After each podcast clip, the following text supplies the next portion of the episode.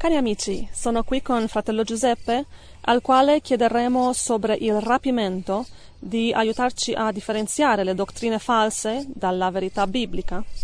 Già abbiamo studiato 5-6 maneras di vedere il rapimento nella Bibbia dopo la Cinque- tribolazione. 5-6 diversi modi, Dio ti benedica. Oh, thank you. Here I am with my Italian. ok, vai, vai che vai bene. Ok, um, Il tuo italiano sta migliorando. oh, very slowly though. Um, voglio, voglio chiedere, Dimmi. um, molti dicono che um, in the scripture Revelation 3.10, Nella scrittura Apocalisse 3.10, posso leggerlo? sì, Ok, Apocalisse 3.10.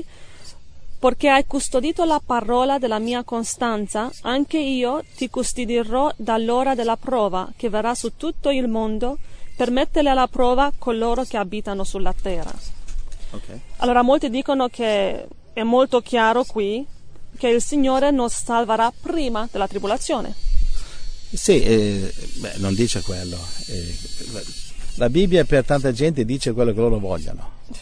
Ok, dipende di quale setta appartieni, quale religione, quale dottrina, quale eccetera. Non è così. Questa mm, profezia è stata data alla, alla- alla chiesa di Filadelfia duemila anni fa e non c'entra niente con il rapimento.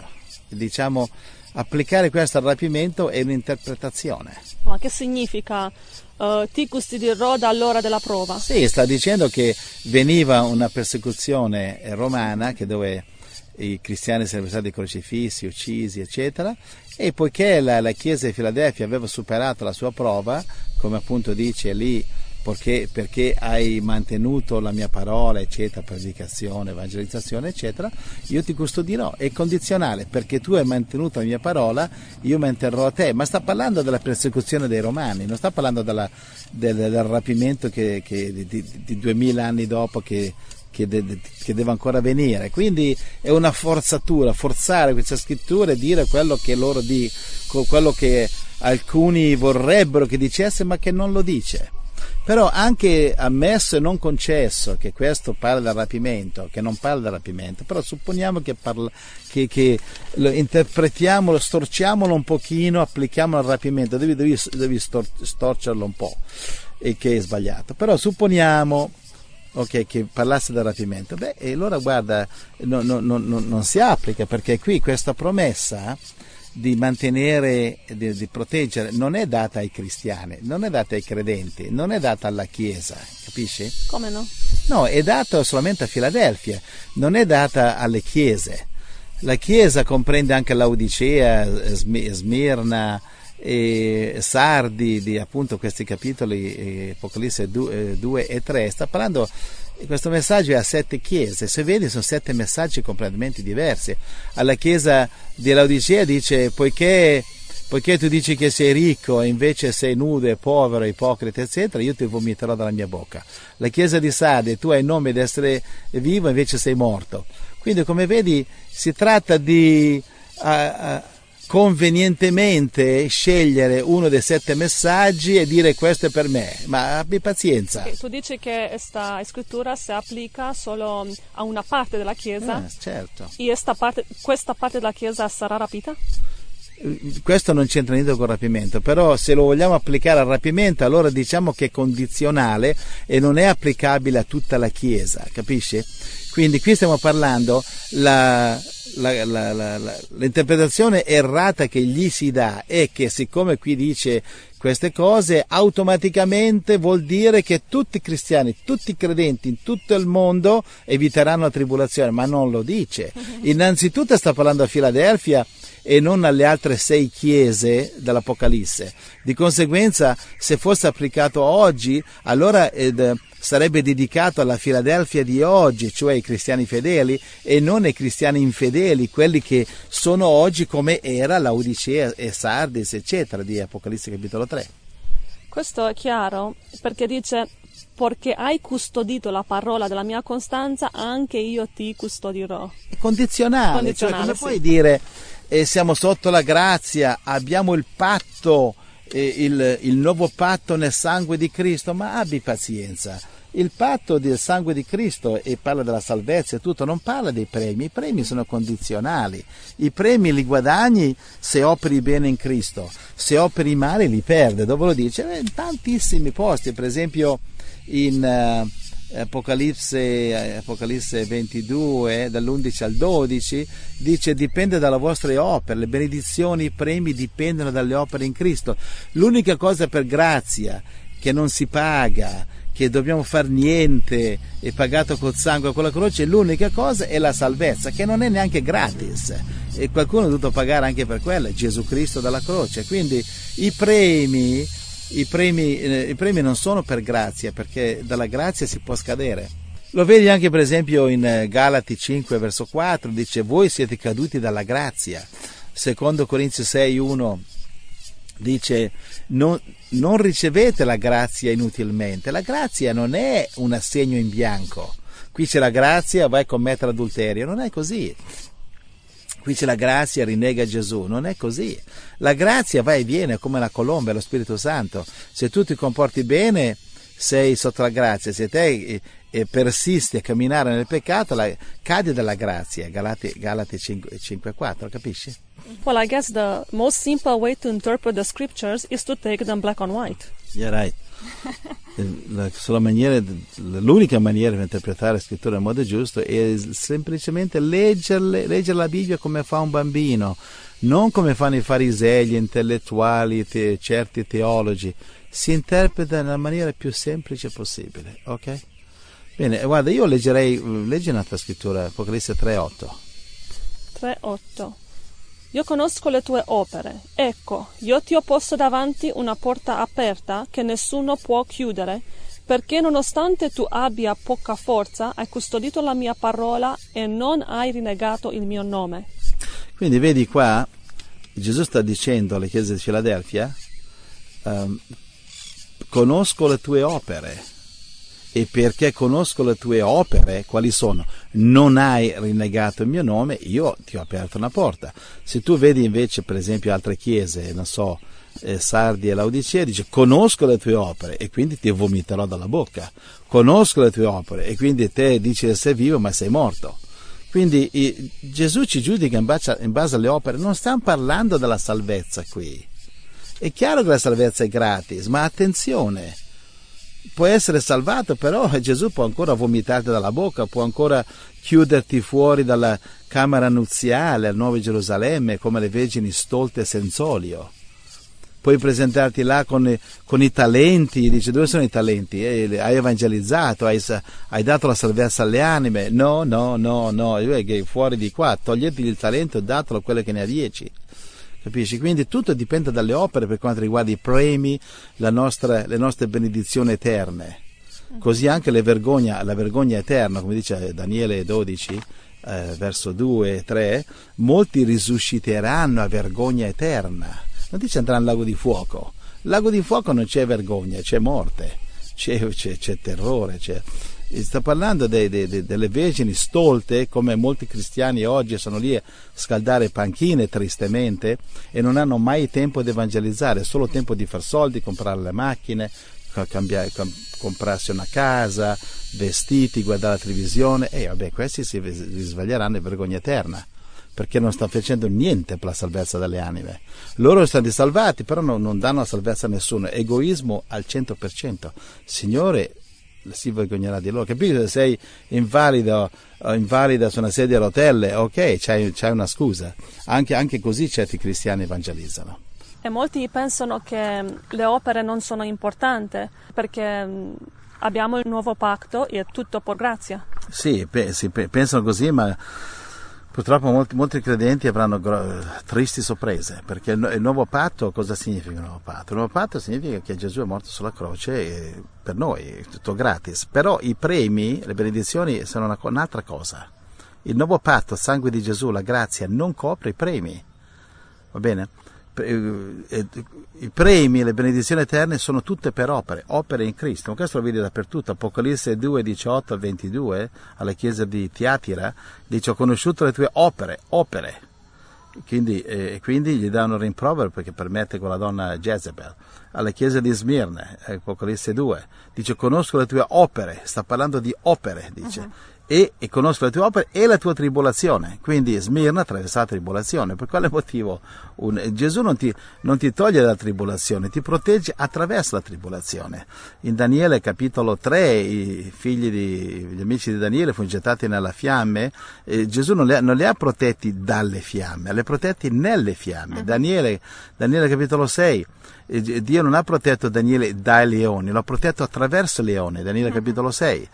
E, ma tutta la Bibbia è così. Dio non ha un popolo di codardi che si vanno a nascondere perché viene l'anticristo e viene una guerra, li protegge attraverso, mostrando al diavolo che loro hanno coraggio di attraversare qualunque tribolazione, di morire su una croce se necessario, morire torturati, bruciati, da, eh, essere mangiati da leoni e Gesù li protegge in quello. Stefano, Atti capitolo 7, Gesù gli ha dato il potere di benedire i suoi assassini mentre veniva lapidato.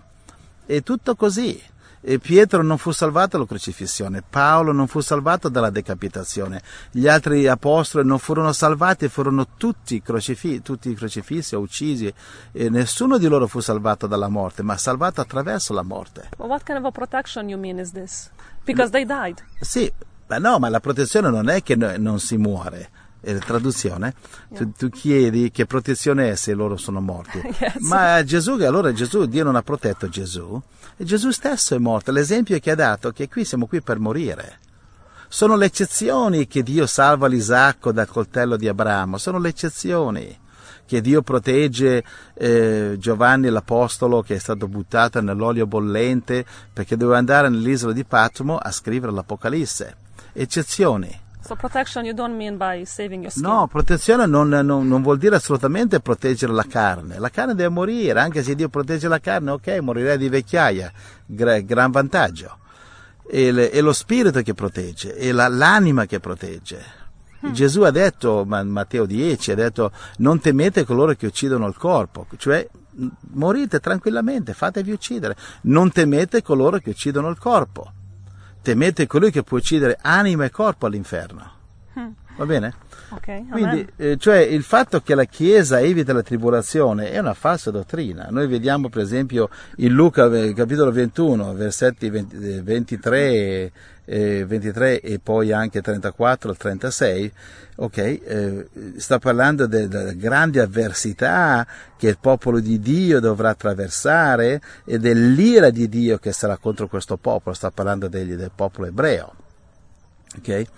E i cristiani. E i cristiani hanno passato più ire, più tribolazione del popolo ebreo. Per i primi tre secoli hanno subito persecuzione dopo persecuzione, tribolazione dopo tribolazione, crocifissioni, gettati a leoni per 300 anni frequentemente, grandissime persecuzioni. Per 300 anni spesso venivano perseguitati e uccisi, mentre i romani erano lì a sollazzarsi, a fare eh, merende, a mangiare e bere sugli spalti, e divertimento era vedere i cristiani mangiati da leoni. Per 300 anni e susseguentemente in diversi periodi, dieci grandissime persecuzioni. Che, perché Dio ha, deve, deve salvare i cristiani di oggi che siamo nel mezzo di Laodicea, siamo nel mezzo della, della più grande apostasia cristiana e non ha salvato la Chiesa vittoriosa che se lo meritava? Da, da, quelle tribolazioni, non ha senso. Sì. E infatti vediamo Luca 21 al 34-36 dice, eh, da, eh, dice pregate vegliate affinché possiate essere ritenuti degni di evitare questa persecuzione che, sta, che verrà. Cioè la persecuzione si evita essendo degni. In che modo? Dio ci proteggerà attraverso il fuoco, attraverso i leoni, attraverso l'anticristo, attraverso il marchio della bestia, attraverso la persecuzione, attraverso la sofferenza, attraverso le torture.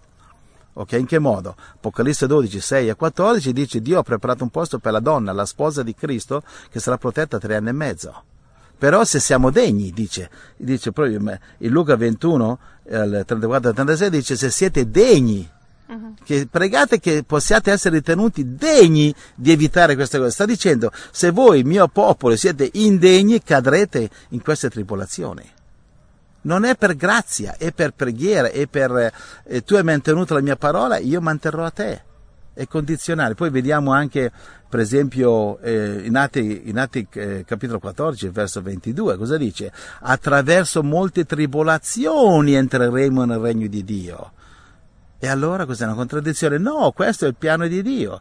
In eh, Primo Tessalonicesi 3, versetti 3 e 4, cosa dice? Dice no, non abbiate paura per queste tribolazioni, perché voi sapete benissimo che noi siamo stati posti proprio per questo motivo. E che anche quando eravamo più o meno, più o meno dice così, non mi ricordo, potete studiarlo, dice noi ve l'avevamo, ve l'avevamo predetto che attraverso molte tribolazioni bisogna passare. Quindi non, non, c'è, non, non, c'è, alternativa. Giovanni, eh, eh, capitolo 16, verso 33, nel mondo avrete molta tribolazione. Va bene, cioè queste sono dottrine per vendere libri e fare soldi, perché tutti vogliono, vogliono, vogliono. Cioè tu, guarda, se tu vendi un libro le sofferenze del seguire Cristo, ok? E nessuno lo compra. No, no, se no. tu invece, eh, se tu eh, scrivi un libro come vince la lotteria, quello va a ruba, tutti quanti lo vanno a comprare. Perché le, la, la, carne egoista nostra cerca sempre una via d'uscita, un'opportunità. Amen? Yes, it's true. Altra domanda, fratello. Molti dicono che nessuno conosce quando Gesù ritorna perché sarà come nei giorni del Noè. Perché dice in Matteo 24, Sì. 37. Mhm. Ma come fu ai giorni di Noè, così sarà anche alla venuta del figlio dell'uomo. Infatti, come nei giorni che precedono il diluvio, le persone mangiavano, bevevano, sposavano, erano date in moglie, fino al giorno in cui Noè entrò nell'arca. E non si avvidero di nulla finché venne il diluvio e li portò via tutti. Così sarà pure alla venuta del figlio dell'uomo. Eh no, è un'interpretazione sbagliata. Apparentemente potrebbe sembrare così, però come sappiamo che è sbagliata? È sbagliata perché non collimo con le altre scritture. Che in, ti dico subito, guarda, in Genesi capitolo 6 verso 3 e capitolo 7 verso 4 dice che Noè, eh, se, se la venuta dell'uomo sarà come i tempi di Noè, e quindi le false interpretazioni dicono come i tempi di Noè, e Gesù continua dicendo nessuno saprà eh, quando viene il diluvio, ma bisogna distinguere. But it's written. Sì, è, sì, sì, è scritto come ai tempi di Noè mangiavano, bevevano, non si avvidero finché venne il diluvio, li portò via tutti, così sarà la venuta dell'uomo. Yeah. Calma, così sarà per i non preparati, per gli increduli, per il mondo pagano e per i cristiani disobbedienti che non si preparano, come lo sappiamo. Perché c'è una differenziazione? Quando Gesù dice così sarà ai tempi di Noè che il diluvio venne e li portò via tutti, non stava parlando de- de- de- dei credenti fedeli, non stava parlando del popolo di Dio che vegliava, non stava parlando dei- dei figli di Dio che obbedivano. E come sai? Lo, lo so perché lo sai anche tu, è scritto nella Bibbia che i figli fedeli, cioè Noè e la sua famiglia, non furono portati dal diluvio, ma furono galleggiavano sul diluvio, Ah, furono ok, ok. salvati. Ok. Gesù non, sta- dice come, non dice così come avvenne a Noè, dice come ai giorni di Noè. Sta dando, eh, Gesù sta parlando dei giorni, non sta parlando di Noè. Mhm. Sta parlando dei giorni di Noè, non sta parlando di, di Noè. Ho capito. Infatti, se tu vedi eh, pardon, Genesi 6, 3 e Genesi 7, 4, eh, non solo Noè non fu portato via dal diluvio, ma non solo Noè non era nell'ignoranza, perché dicono che sarà nell'ignoranza come tempi di Noè. Ai tempi di Noè, di Noè, i figli di Dio obbedienti non erano nell'ignoranza. Eh, Genesi 6,3 dice, Gesù dice a Noè, Noè, sì signore, 120 anni e viene il diluvio. Noè sapeva il numero degli anni. Genesi 7,4 cosa dice? Noè, sette giorni. E, e- e- poi, è venuto il diluvio. Noè prima ha saputo il numero degli anni e dopo Dio gli ha dato il numero dei giorni. Quindi questa storia che Noè sarà come i giorni di Noè perché Gesù ha detto, Gesù non ha detto. Gesù ha detto solo che eh, sarà come nei giorni di Noè, cioè per quelli che non credevano, gli adulteri, i pervertiti, quelli che adoravano il diavolo, eccetera. Mm. Loro, loro furono spazzati via. Così sarà nei giorni di Noè quando eh, il mondo sarà spazzato via perché eh, il mondo sarà o adorando, adorando il diavolo oppure cristiani addormentati a scaldare panchine la domenica. E quindi è chiaro che quei cristiani eh, saranno trascinati via insieme al diluvio perché sono disobbedienti. Come lo sappiamo? Lo sappiamo perché dice Apocalisse 18:4, dice uscite da lei, in questo caso parla di Babilonia, ma il metro di misura rimane, uscite da essa, popolo mio, affinché non siate colpevoli delle, dei suoi peccati, uno, e due, e che non, dovete, che non riceviate le sue piaghe. Sta dicendo, se voi non ubbidite non uscite dalla qualunque Babilonia peccatrice, mondo, Babilonia televisione, Babilonia chiesa addormentata, Babilonia religione falsa, Babilonia materialismo, Babilonia adorazione del lavoro, del denaro, della carriera, se non uscite da qualunque Babilonia il diavolo vi ha incastrato, eh, sarete colpevoli come il mondo e riceverete le piaghe del mondo. Ecco che quando viene il diluvio molti credenti saranno trascinati via, compresi molti cristiani che sono lì seduti a bere Coca-Cola, a guardare la televisione, pregando che il rapimento viene, viene, prima della tribolazione. Non sarà così. Questi sono i credenti che saranno distrutti, come dice ma, ma, Gesù dice a Matteo 24, dice ci saranno tribolazioni, ci saranno guai le donne che allattano, e se chi sarà nel campo non torna in casa a prendere la, la giacca. Ma che significa questo? Ma ti rendi conto sei nel campo non puoi andare a prendere la giacca? E tuo bambino? E tua moglie? E i tuoi figli? E la tua famiglia?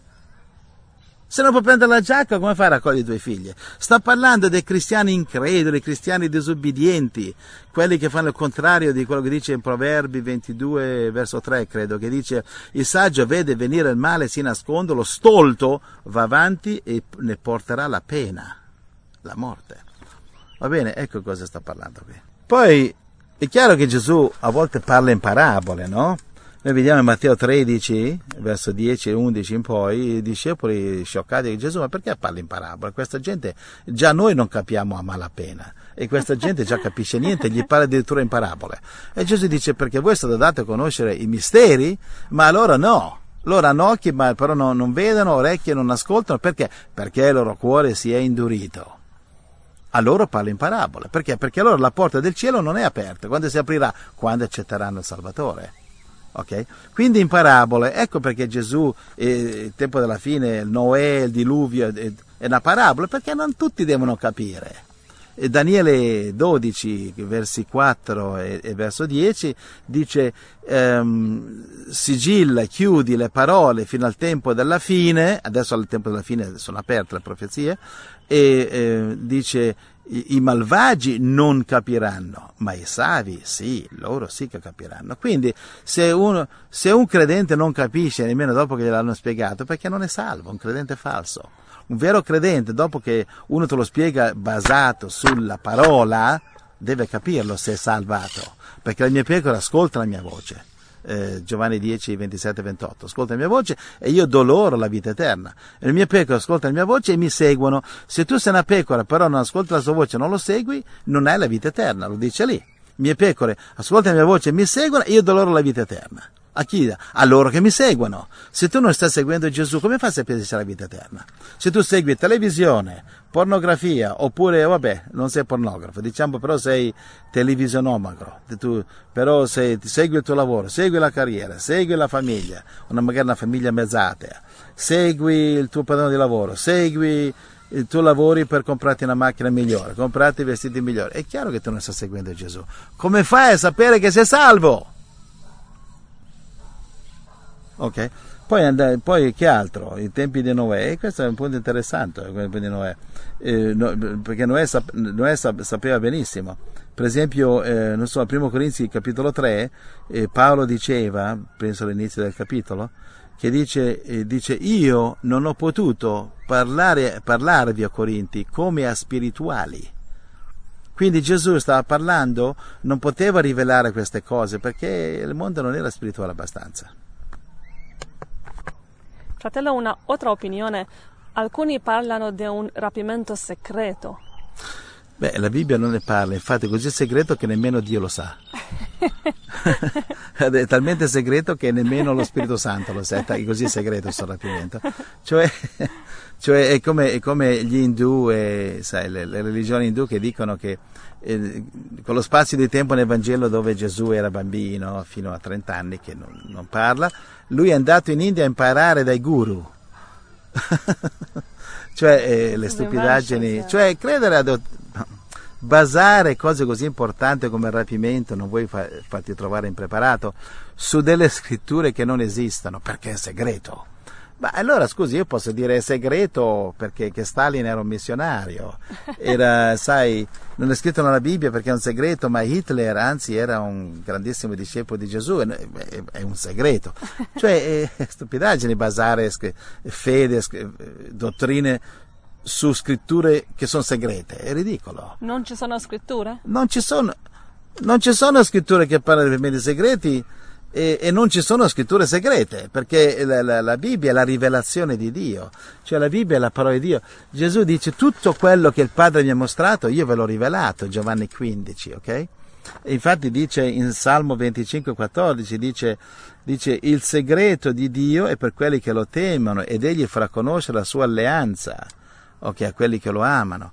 Quindi non ci sono cose segrete. E quindi, eh, guarda, in, guarda, andiamo a Matteo 24. Guarda, Matteo 24, eh, dal 25 al 30, dice, se vi diranno che, che, quando torna Cristo egli sta nel deserto, non andate, e sta nelle camere segrete, non ci, non, non ci crediate. Puoi leggere lì 20, 20, dove dice nelle camere segrete lì, Matteo 24, 25, 26. 26. Cosa dice? Se dunque vi dicono, ecco, è nel deserto, non vi andate, ecco, è nelle stanze segrete, non ci credete.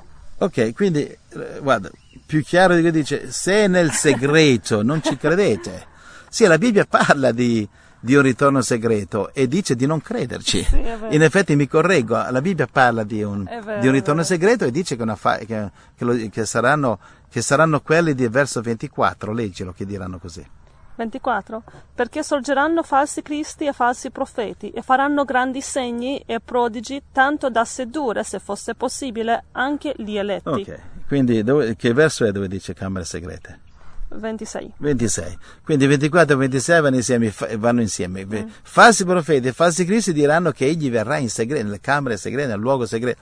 Per favore, fratelli, non crediamo alle baggianate. Ok, infatti la Bibbia dice il contrario. In, eh, in, in, al verso, um, dove dice il, il 30. Cosa dice il verso 30?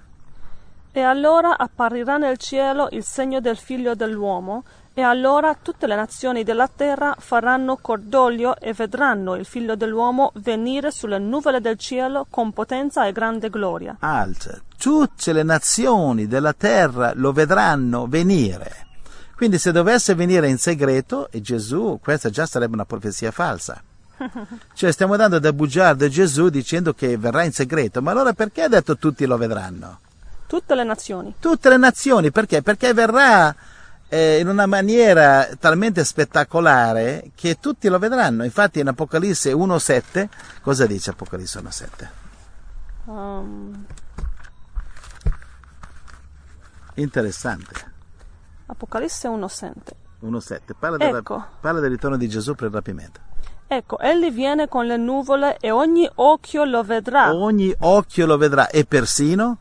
Anche quelli che han, l'hanno tra, trafitto e tutte le tribù della terra faranno cordoglio per lui. Ok, esatto, esatto un parallelo di quello che abbiamo letto a Matteo 24, 29, 30. Sì.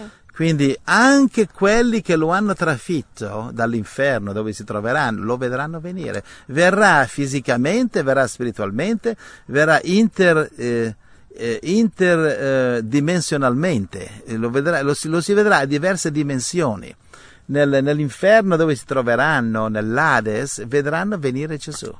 Anche quelli che l'hanno trafitto, ovunque, non so dove sono esattamente. Certamente, non, probabilmente non sono in un posto molto ispirante.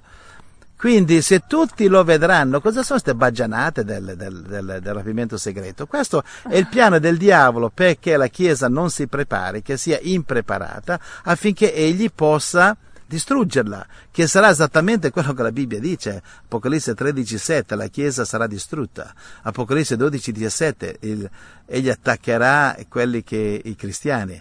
Ehm, Matteo 24, dal, dal, dal, 9 fino al 22, ci sarà grande tribolazione, che sar, sar, saranno uccisi, perseguitati.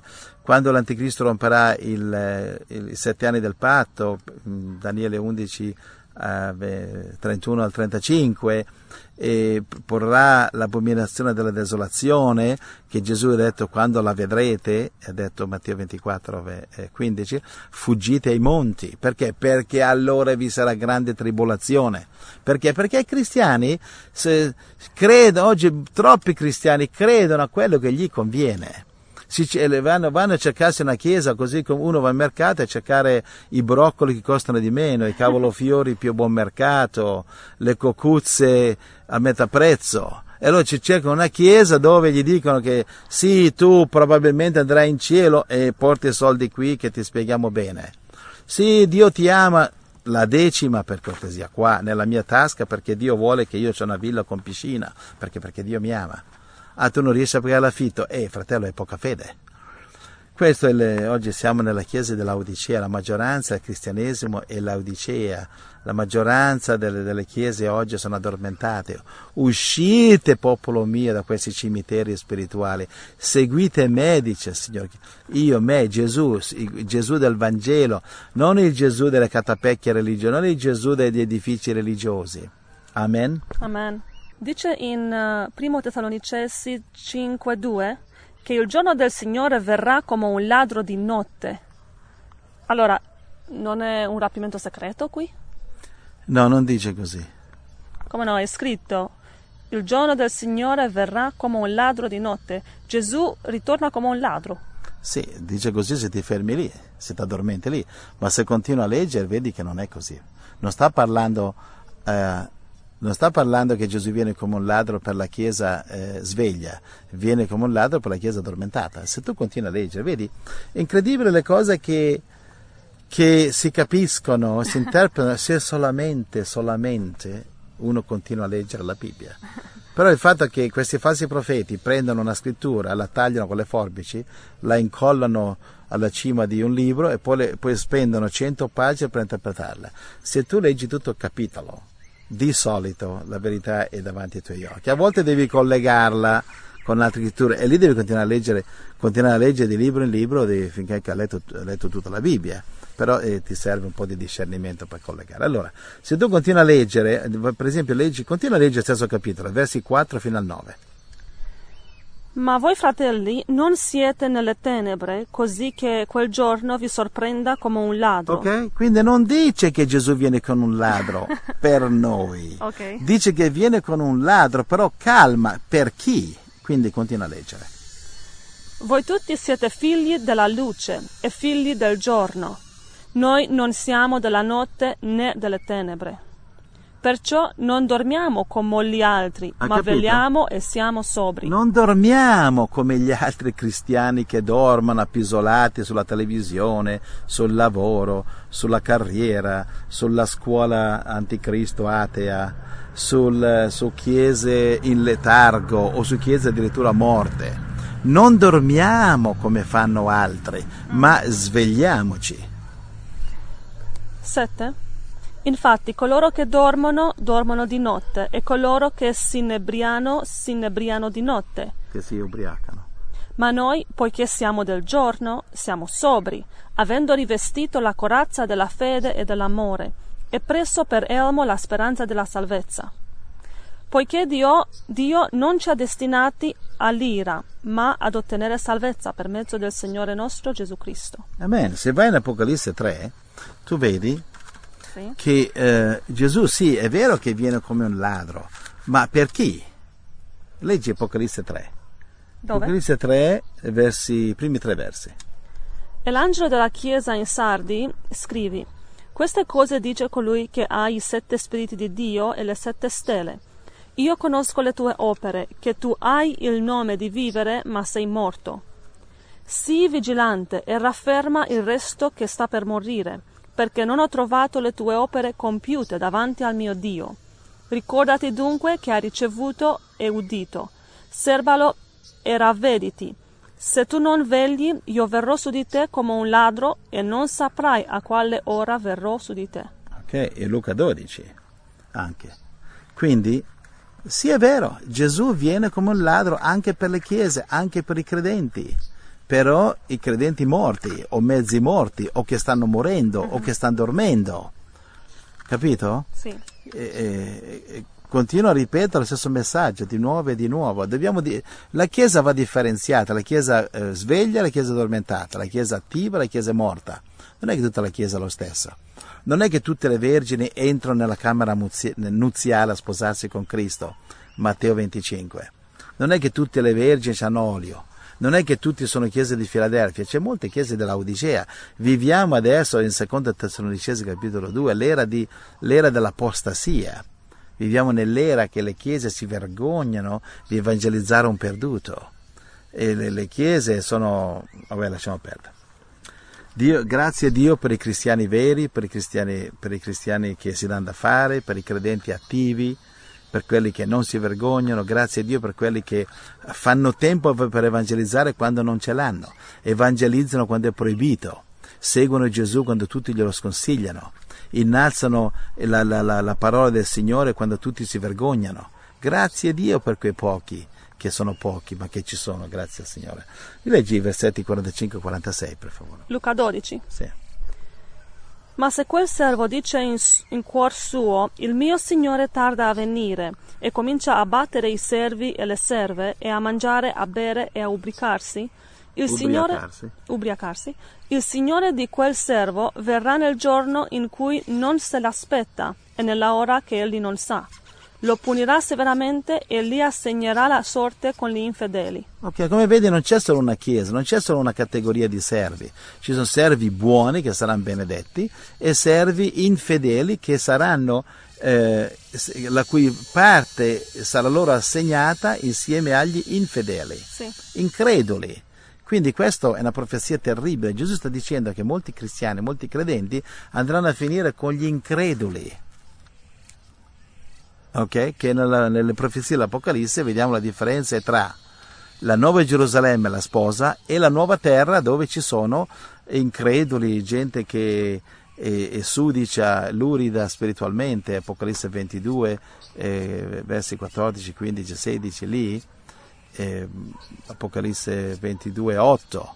Apocalisse 22, 8 e 15, 16, c'è gente che deve essere guarita con le foglie dell'albero della vita, Apocalisse 22, 2. E eh, i, molti cristiani infedeli andranno, andranno, a terminare lì. E lì mi, eh, temo, non lo so, io non sono un profeta infallibile, temo che quello può, può essere il posto dove eh, l'Audicea andrà a finire, mm. cioè insieme agli infedeli, insieme agli increduli. Abbiamo letto in uh, Tessalonicesi 5, 9, poiché Dio non ci ha destinati all'ira, ma ad ottenere salvezza per mezzo del Signore nostro Gesù Cristo. Allora, come, come possiamo passare la tribolazione se dice che Dio non ci ha destinati all'ira? No, non dice quello. Sembra che dice così, non dice quello se tu lo, lo applichi alla tribolazione.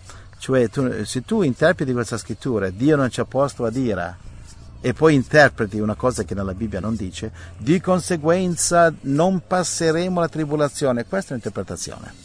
Perché è vero che Dio non ci ha, non ci ha, eh, non, non ci ha destinato ad ira, ma sta parlando della sua ira.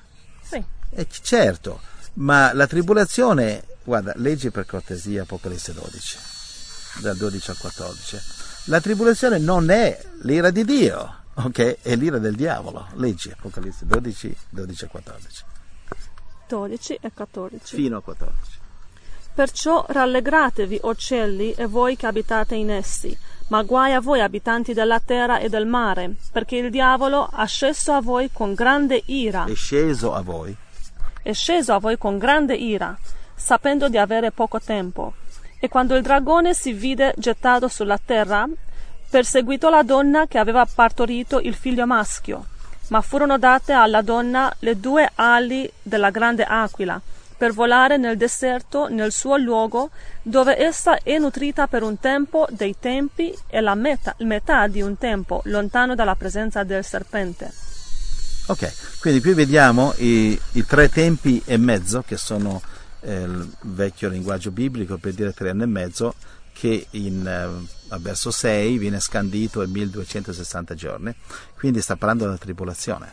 Quindi sta dicendo che il diavolo è sceso a voi per perseguitare la Chiesa per il periodo di tre anni e mezzo con uh-huh. grande ira. Uh-huh, okay. Quindi è la, è la, è la, la tribolazione è l'ira di Satana contro la Chiesa e durerà tre anni e mezzo.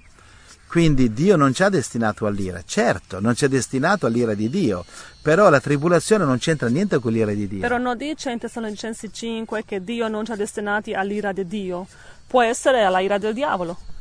Eh, beh, questa è un'altra interpretazione. Con l'interpretazione voi dovete andarci molto piano, fratelli, perché le interpretazioni eh, vi portano fuori dal seminato. Quando la Bibbia non lo dice, voi neanche voi dovete dirlo. Se la Bibbia tace, tacete. Quindi non, dice Dio non ci ha destinato ad ira. Sta parlando, eh, non sta parlando dell'ira del diavolo, sta parlando dell'ira eh, di Dio, perché altrimenti non sarebbe scritturale, perché Dio permette, permette che attraversiamo l'ira del diavolo. Infatti, ho detto prima, i primi tre secoli della prima Chiesa sono stati tre secoli di ira del diavolo. E il popolo ebreo ha passato 400 anni di schiavitù in Egitto, quella era l'ira del diavolo. Per tutta la Bibbia, se tu leggi eh, Ebrei capitolo 11, i più grandi uomini di Dio hanno attraversato crocifissioni, uccisioni, eh, to- torture, imprigionamenti, questa è l'ira del diavolo. Dio permette l'ira eh, di Satana e no, non è il suo piano, però neanche eh, ci sottrae perché dobbiamo assolutamente imparare a vincere il diavolo anche nel suo campo, anche nel, anche nel campo di battaglia che lui ha pre- predisposto e scelto. Quindi Dio sta, non sta parlando dell'ira del diavolo perché evidentemente eh, sempre la Chiesa pa- ha passato attraverso l'ira del diavolo, quindi non può parlare di quello. Uh-huh. Va bene? Infatti, eh, la, la, la, ira di Dio la vediamo in Apocalisse, se vai in Apocalisse 15, sì. vediamo che l'ira di Dio è una cosa diversa. Leggi Apocalisse 15, versetti 1 e 2. Apocalisse 15 e anche capitolo, da, dal capitolo 15 fino al capitolo 19 è tutta l'ira di Dio sono i sette vasi dell'ira di Dio che cominciano in Apocalisse 15.1 fino a Apocalisse 19 quando l'anticristo viene distrutto a, a, in, a intervalli. Apocalisse 15, 1 e 2. Poi vidi nel cielo un altro segno grande e meraviglioso, sette angeli che avevano le ultime sette piaghe, perché con esse si compie l'ira di Dio. E vidi come un mare di vetro misto a fuoco e in piedi sul mare di vetro quelli che avevano ottenuto vittoria sulla bestia, sulla sua immagine, sul suo marchio e sul numero del suo nome. Essi avevano le cetre di Dio. Ok, le cetre di Dio. E quindi al versetto 2 vediamo che i santi si trovavano in cielo uh-huh. con le arpe di Dio. Ma cronologicamente questo evento quando avviene? Avviene dopo il versetto 1, cosa dice? Eh, eh, eh, perdono, il contrario, il, il, versetto 1 dove parla dell'ira di Dio, le sette coppe di di, di ira di Dio, avviene nel medesimo tempo quando i santi sono in cielo. Quindi Dio sta per riversare la sua ira, quindi inferno sulla terra, però prima salva la sua Chiesa. Quindi al versetto 2 vediamo i santi che hanno avuto la vittoria sull'anticristo, il marchio della bestia, eccetera. Quindi questo può essere solo dopo la tribolazione. Sì, dopo sì. Ok, e quindi dopo, dopo la tribolazione ecco che eh, Dio si predispone a riversare le sue sette, eh, le sette coppe dell'ira. Quindi le coppe dell'ira di Dio, non del diavolo, non la tribolazione, ma l'ira di Dio, vengono riversati dopo il rapimento.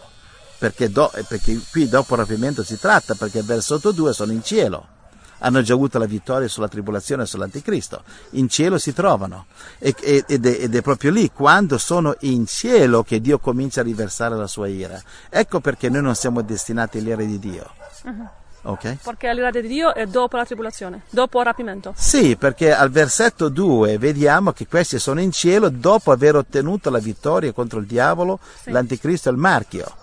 La vittoria contro il marchio non puoi ottenerla prima che il marchio venga, lo puoi ottenere dopo, dopo che il marchio ha terminato di essere, dopo la, dopo la tribolazione. E quindi dopo la tribolazione ecco che le sette coppe eh, dell'ira eh, vengono preparate per essere riversate. E qui da Apocalisse 15 fino al capitolo eh, 19 è tutta una susseguenza delle sette coppe dell'ira di Dio. Ho capito. Un'altra domanda, voglio leggere Matteo 24, 16. Allora coloro che sono nella Giudea fugano ai monti. I 24. No, 21. Sorry. Perché allora vi sarà un grande tribolazione, quale non vi è mai stata dal principio del mondo fino ad ora, e mai più vi sarà. Alcuni dicono che questo capitolo, Matteo 24, eh, Gesù parla solo ai giudei e non si applica a, nos- a noi. Beh, questa è un'interpretazione errata perché Gesù spesso parlava in modo figurato, allegorico e con parabole, usava paragoni, ok? E perché se noi vogliamo interpretare in modo così letterale che questa profezia riguardava solamente agli ebrei della Giudea, e allora bisognerebbe escludere gli ebrei che oggi vivono in altre parti di Israele, perché adesso è tutta Israele. Ai tempi di Gesù c'era solo la, c'era solo la, dice, la, la regione dei giudei, però oggi, alla Israele di oggi, che sarebbe Israele interessata al tempo della fine, al rapimento, quando viene, e allora le altre, le altre zone, le altre tribù sarebbero escluse, per esempio Efraim, Manasse, Asher, Zebulon, regioni che sono oggi di nuovo occupate da Israele di nuovo in questi ultimi tempi. Va bene? Quindi tutta Israele oggi invece è, occupata da, da, dagli ebrei. Invece quando Gesù parlava duemila anni fa c'era solo la Giudea. Quindi allora cosa succede se, se Gesù eh, si riferiva solamente ai giudei del futuro e le altre, le altre tribù sarebbero escluse, quindi, quindi, non ha senso.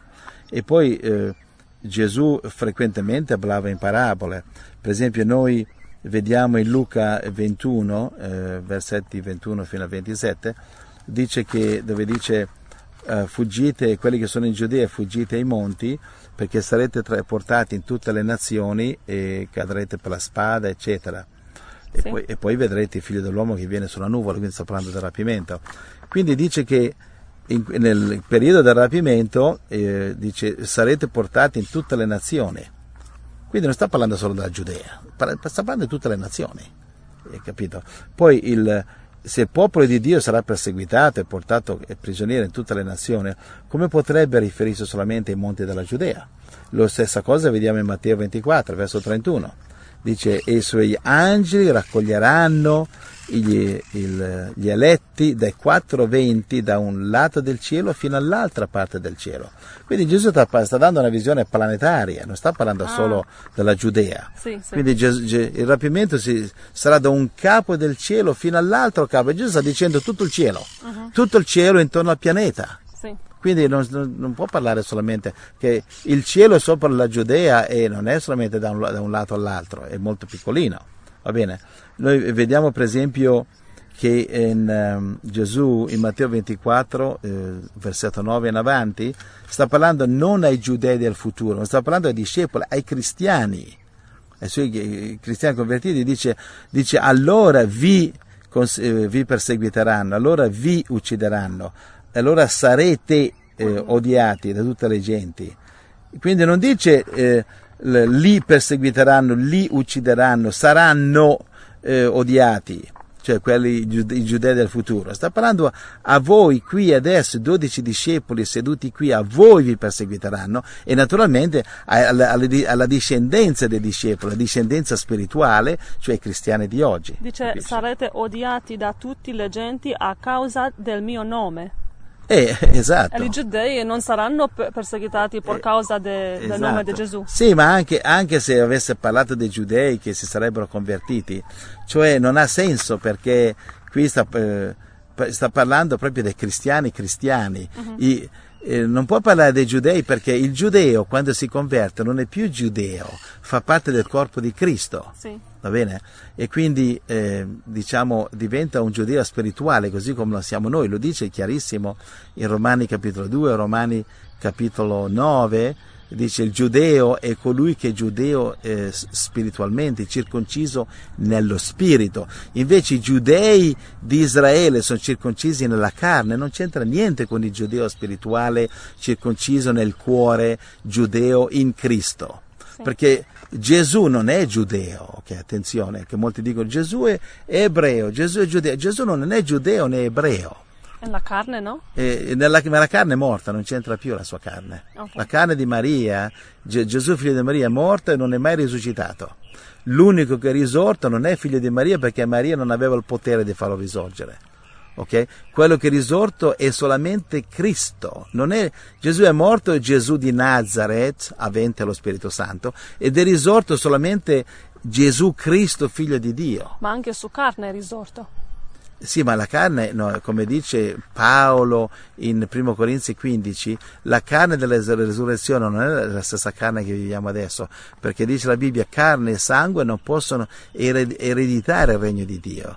Quando Gesù è risorto, toccatemi, perché uno spirito non ha eh, carne ed ossa, non ha detto sangue perché la, la, vita è nel sangue, ha detto carne ed ossa, quindi Gesù risorto è un Gesù spirituale di carne ed ossa e nel, nel, nella carne di, del, del, risorto non, scor- non, scorreva più il sangue, ma scorreva Spirito Santo, lo Spirito. Capito? Quindi sono tutte interpretazioni, sono tutte interpretazioni che, che, che sta parlando di giudei, eccetera, non ha nessun senso, sono interpretazioni, ok? E non ha senso. Gloria al Signore. Leggi quelle scritture di Romani capitolo 2 che ti ho citato prima, per favore, versetti 28 e 29, credo. Romani 2, 28, 29. Infatti il giudeo non è colui che appare tale all'esterno, e la circoncisione non è quella visibile nella carne.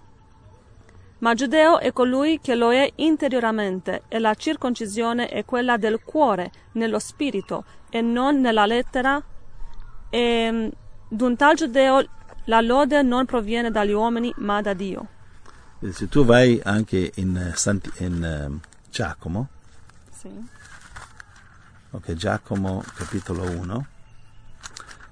Il discorso continua. Sì. Quindi i veri giudei, chi sono i veri giudei? I giudei, chi, qual è il vero popolo di Dio? Qual è il vero giudeo? Il giudeo che si rifà a Mosè e alla sua circoncisione o il giudeo che si rifà a Cristo circonciso nella, nello spirito? leggi anche Santiago eh, Giacomo, 1-1. Eh, Giacomo, servo di Dio e del Signore Gesù Cristo, alle dodici tribù che sono disperse nel mondo, salute. Ok, tutta l'epistola di Giacomo, se tu leggi, è dedicata ai cristiani, no? No, non ai, ai, giudei o agli ebrei che non credono. Dice alle dodici tribù. Esatto, sì, di conseguenza chi sono le dodici tribù? Eh, pare essere giudei. No, invece no, perché se tu, qui Giacomo, e lui sta parlando alle dodici tribù disperse, cioè i cristiani dispersi per il mondo sono, erano le dodici tribù eh, spirituali cristiani. Se tu leggi tutta l'epistola, capisci di, di, a, a, a, quale dodici tribù eh, eh, Giacomo sta indirizzando questo messaggio. Leggilo e, e non è nessun dubbio, sta parlando ai cristiani, sta parlando di sì, Cristo. Sì. Non c'è nessun dubbio su questo, altrimenti questo sarebbe nella Bibbia ebrea, ebraica, non in quella cristiana. Sì, sì. Ok, allora cosa sta dicendo qui? Sta dicendo qui che um, i cristiani che comprendono ebrei, giudei e comprende anche gentili, anche qui ai tempi di Santiago già eh, Paolo, eh, sì, mi confondo con lo spagnolo Santiago. Ah, too, eh? sì, in spagnolo è Santiago, in italiano è Giacomo. Qui, quando Giacomo scriveva questa, questa epistola, Okay?